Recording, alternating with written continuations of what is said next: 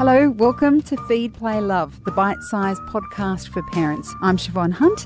This is a show all about parenting. I speak to experts and carers about everything from fussy eating, toddler behaviour, sleep, and more. It's the secret that every parent is trying to unlock raising a resilient child. What does it look like and how do we do it? Anthony Semann is an educator, researcher, and early childhood advocate. Hi, Anthony, how are you? I'm really well. How are you? Good, thank you. What does a resilient child look like? Right. Big question and one that troubles parents a lot. You know, I do a lot of talks with families around getting their child ready for school, and I ask them a couple of questions. And the number one question I say to them is, What would make your child successful at school? And there are three common answers. Number one, I don't want them to be the bully. I want them to have friends, and I want them to bounce back when beset by problems. Really common question. So, what does it look like? And I think I've just touched on it now. You know, I say to people, people who are resilient still walk in the rain, they just know when to open up their umbrella. What does that mean? It means knowing how to overcome problems in life, understanding that you're not to blame when bad things happen as a child, and knowing when to bounce back when you find yourself flat on the ground, in tears or upset, and knowing the resources you can call on either internally as a child, like positive self talk or thinking back about how you solved a problem before and how you can apply it now, or external resources, asking someone to help you. It's so um, already I feel relieved because often I think as a parent, what I hear when I hear the word resilience is this uh, criticism of parents that we're being too mollycoddling, that we are um, wrapping our kids up in cotton wool. And while I don't know, I don't wouldn't consider myself a helicopter parent. Um, when my child is hurt or in pain, I do feel a need to comfort them. And sometimes that Good message- parenting. Good parenting. The opposite is what? Look at them and smile. I would say, buck up, little Yeah. I yeah. mean, I, I guess that's one thing that, that parents do struggle with is this idea that to raise a resilient child, you have to raise a tough child. And to raise a tough child, you have to let them fall over and fail. And what we don't understand is how to let them fail hmm. well, I guess, without too much. Yeah. blood. if I can give you an example around resilience, and this is where we get it wrong. As an adult, your best is going overseas. They're moving permanently overseas. How do we get you ready for that? Do I say for the next six months, don't go see them? Get ready for them to leave you for good? Don't go visit them. That ain't going to make you resilient. I'd say to you, go visit them every day, lean into it.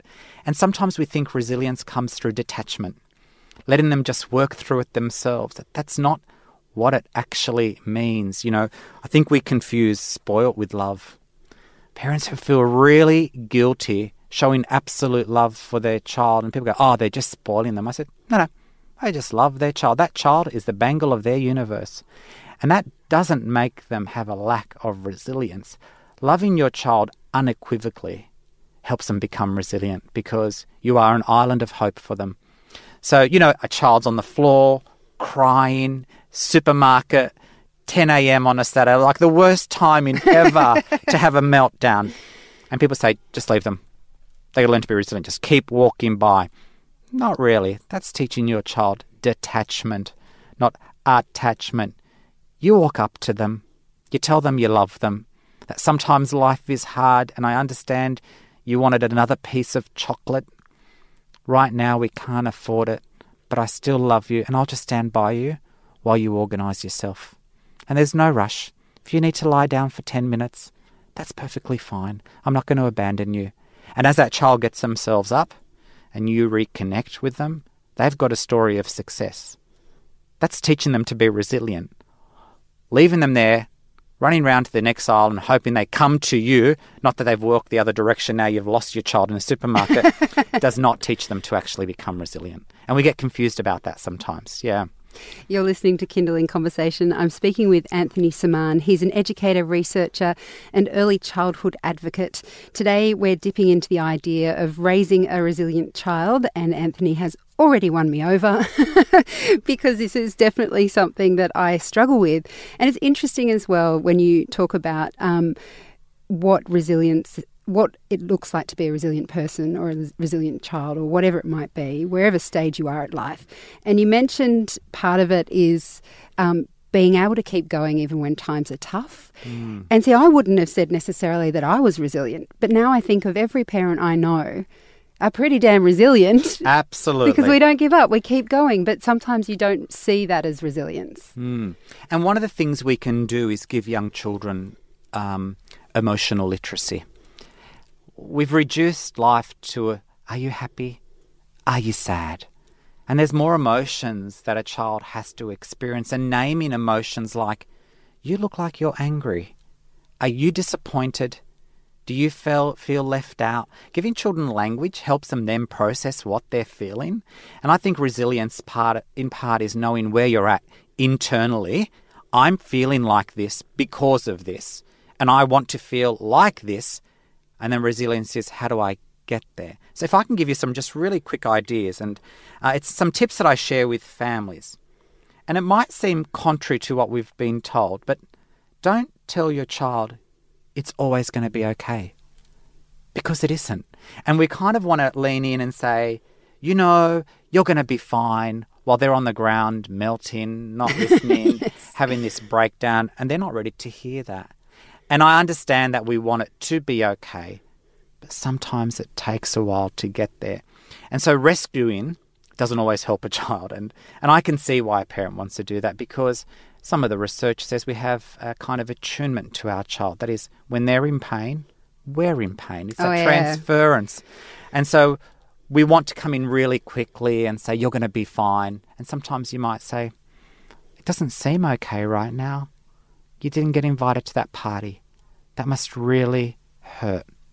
Yeah. And just sit with it and let your child process that. Because if we say it's going to be okay and it's not for them, they're going to think something's wrong with them. Mm. Everyone else is moving on in the world, and what's wrong with me? That's counter to being resilient. Yeah. It's interesting you bring that up. If I could ask you for another example, um, I was just saying that my daughter has coming back into school. She's had a break. She's had a lovely time with her nonna. Everything was going swimmingly, and she's not been a fan of going to school generally. And then we are walking to school, and she says to me, Mummy, I just don't, I feel worried about going to school. I don't want to go to school today and I don't like school. And I could not come up with a single thing to say to her because I remembered that feeling of going to school and all of the platitudes that I was told. You'll be off, you'll be okay. What about your friends that are there? You love your teacher, all these things. None of that landed anywhere with me when I didn't want to go to school as a yeah. kid. And so I just couldn't find the words to support her in that moment. I mean, how would you handle that in terms of helping her then? Interestingly enough, my second tip to families is highlight to your child while worrying is okay. It's a normal emotion. So when she's, I'm worried about going to school, you say, it's good to worry. It's just one of those emotions we have. But if I can share with you something, just because we're worried about something doesn't mean it's going to happen. You know, like some of us are worried to get in a plane. Doesn't mean it's going to fall out of the sky. Worrying is just a feeling. You know, feelings are real, but they're not a reality. And I think we get confused about that. If I'm worried about something, it means it's going to happen. Not really. So when a child says, I'm worried about going to school, my thing to them would be, it's okay to worry. Tell me what you're worried about, and let's see if there's a problem that we have to solve. Ah, oh, I'm worried I'm not going to find my classroom. Would it be helpful if we go to school a bit earlier, walk quicker, and walk across from what room you have to go to to the other room and draw a map or take some photos? Uh, I'm worried no one's going to be my friend. Yeah, we all worry about that. I thought Jessie was your friend. You think maybe she forgot about you over the holidays would you like me to find her in the playground with you and we can reorientate you into that friendship? So, talking about it like it's a taboo subject, like worrying is a bad thing, just teaches people to shut down. Make it okay to worry. It's yeah, so you don't thing. say don't worry. Yeah. You don't, well, how does that work? Yeah. You know, like we all worry. Oh, there's a bill. Have I got enough money? Yes. Oh, I'm not going to worry about it. I mean, we don't want to become delusional either. Yeah. That's so true. So, just to summarize, yeah. Anthony, What would you say to parents in terms of how we can help our kids be resilient? If there were steps that we Yep. need to keep in our mind. Yeah. Number one, teach your child to be a thought detective. And what do I mean by that? Teach your child to catch themselves out when they're saying negative things.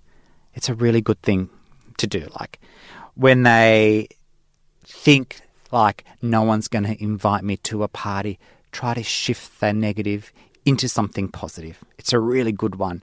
The other one I would say is let go of what if. What if this happens? What if that happens? I mean, adults fall into that trap all the time. I'm going for a job. What if I don't get it? I mean, what that doesn't help us at all. And so instead of going to the what if, go into what can we do right now? Because most of our what ifs are negative scripts. The other thing is don't transfer your concerns onto your child. I mean, there is something here about allowing children to enjoy life. I- Look, you know, to be honest, I don't know how I'd survive as a child right now with social media. Times are tough for kids. They're access to more information than what we ever had as children, and, and the expectations they have on themselves are really huge. So I would say if you want to teach your child to be resilient, enjoy being with your child and build a really good friendship with your child where it's okay to talk and they see your advice as something that's sound. So when you say to your child, you know, um, yeah, it does really, it's really difficult to share. I understand. I don't want to share my car. it makes it normal for your child. But we have these huge expectations on children that we don't have on ourselves. For example, you know, how many times have we got speeding fines? Woken up drunk, a little bit of a hangover, and we say, oh, I'm never going to do that again. And a couple of weeks later, we overeat again, even though we overate two nights before. We expect children to be perfect. I'm going to tell them once, they're going to take my advice, and all will be good. It ain't going to happen. I think you have to chill as a parent, understand that some of these things take a long time to learn, sometimes longer than it you take to learn how to do a mathematical problem, because behavior is learnt so uh, I think enjoy being alongside your child, make childhood a lovely experience for them, and don't transfer some of your anxieties onto your child. Sometimes it's kind of good to lock yourself in a bathroom, scream as a parent, and just come out smiling. My father always said, smile and nod, smile and nod. I love it. Anthony, thank you so much for your time today. You're so welcome. That's Anthony Semann. He's an educator, researcher, and early childhood advocate, and director and founder at Semann and Slattery.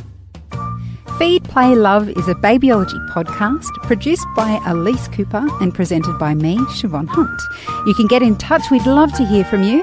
Email us at feedplaylove at theparentbrand.com.au. See you next time.